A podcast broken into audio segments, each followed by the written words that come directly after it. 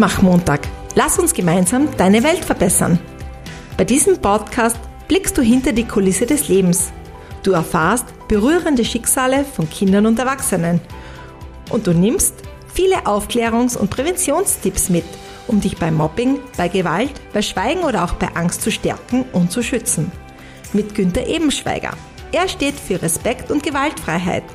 Und jetzt viel Ermutigung bei dieser neuen Folge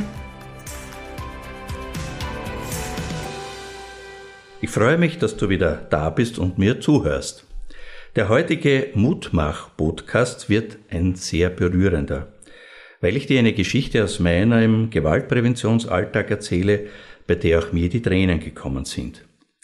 Mein Ziel dieser Folge ist, dich emotional zu berühren und dich für gewaltpräventive Themen zu sensibilisieren und ich werde dir auch erzählen, wie wir gemeinsam deine Welt verbessern können. Alles begann an einem Samstag. Eine Mutter rief mich am Vormittag an und bat mich um Hilfe. Sie erzählte mir, dass sie seit langem eine Veränderung ihres Sohnes, er war damals eben elf Jahre alt, festgestellt hat, ohne dass sie das genau an einem konkreten Verhalten oder einer bestimmten Veränderung festmachen könne. Sie habe ihn immer wieder gefragt, ob es ihm gut gehe, ob sie ihn unterstützen kann, ob was nicht stimmt, aber immer habe ihr Sohn gesagt, es passt alles, Mama.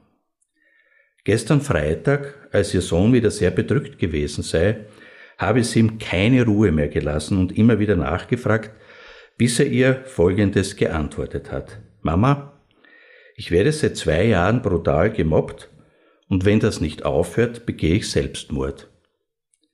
Herr Ebenschweiger, ich bitte Sie jetzt um Hilfe, weil ich nicht weiß, was ich als Mama jetzt tun kann oder soll, und ich habe Angst, dass mein Sohn das wahr macht.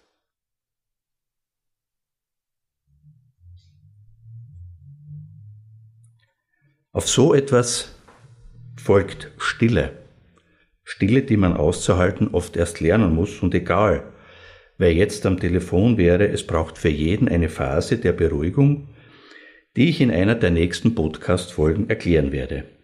Nach einigen doch längeren Sekunden erklärte mir die Frau schluchzend, an welcher Schule und in welche Klasse ihr Sohn geht. Da ich meine Gewaltpräventionsprogramme österreichweit anbiete, kannte ich die Schule und einen sehr engagierten Lehrer dieser Schule. Ich schrieb ihm noch am Samstag eine Mail und wir besprachen am Sonntag die Situation. Meine Bitte an ihn war, am Montag den Buben unter einem Vorwand aus der Klasse zu holen und ihm zu sagen, wir helfen dir und dabei aber auch festzustellen, ob die Aussagen bezüglich des Mobbings in der Klasse, so wie es mir die Mama geschildert hat, stimmen. Der Lehrer rief mich am Montagnachmittag zurück und bestätigte die Situation. Ich warf meinen Terminkalender über den Haufen, wie man so salopp sagt, und war von Mittwoch bis Donnerstag bereits in dieser Klasse. An dieser Stelle muss ich allerdings sagen, dass das natürlich nicht immer möglich ist, denn dieser dramatische Fall ist leider und absolut kein Einzelfall.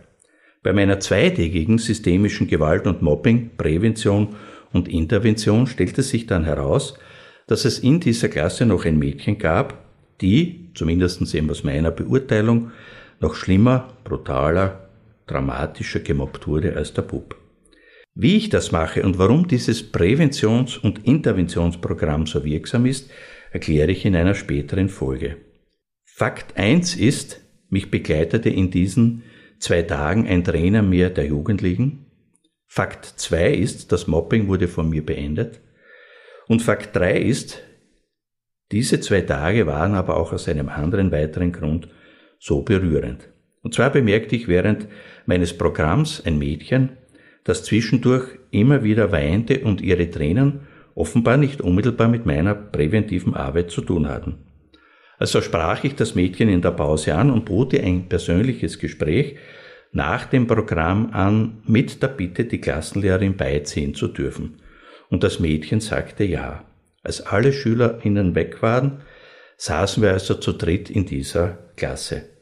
Bereits im ersten Satz entschuldigte sich das weinende Mädchen mit den Worten bei uns und sie sagte, es tut mir leid, ihnen das antun zu müssen. Eine Reaktion, die ich oft erlebe, weil Kinder und Jugendliche und auch Erwachsene spüren, dass ihre Sorgen, ihre Ängste jetzt auf mich, in diesem Fall auf uns beide, übertragen werden. Das Mädchen erzählte weiter und sagte, meine Mama hat sich vom Papa vor einem halben Jahr scheiden lassen und wir beide leben jetzt in einer kleinen Wohnung. Mein Papa war sehr gewalttätig. Er hat die Mama immer wieder geschlagen, er hat sie getreten, an den Haaren gerissen und sie auch mit dem Messer bedroht.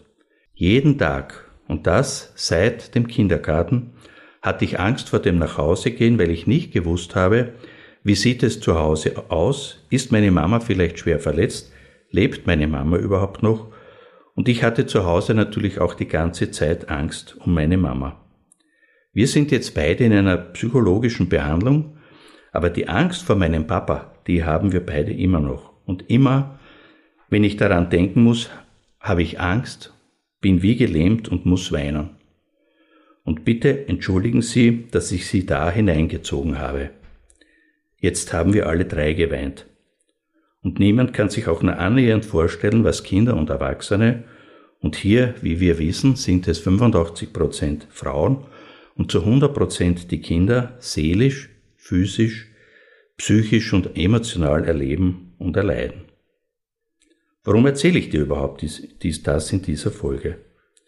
In meinen über 35 Jahren Auseinandersetzungen mit unterschiedlichen Gewaltphänomenen wie sexualisierte Gewalt, häusliche, familiäre, Partnergewalt, Mobbing, Cybermobbing und Extremismen habe ich viele solche persönliche, berührende und auch erleichternde Geschichten erlebt und ich werde dir in meinen weiteren Folgen vieles dazu erzählen, um dich aufzuklären um dich zu motivieren, dich zu ermutigen und ganz besonders, um dich zu stärken, zu schützen und, wenn du das auch willst, dir zu helfen.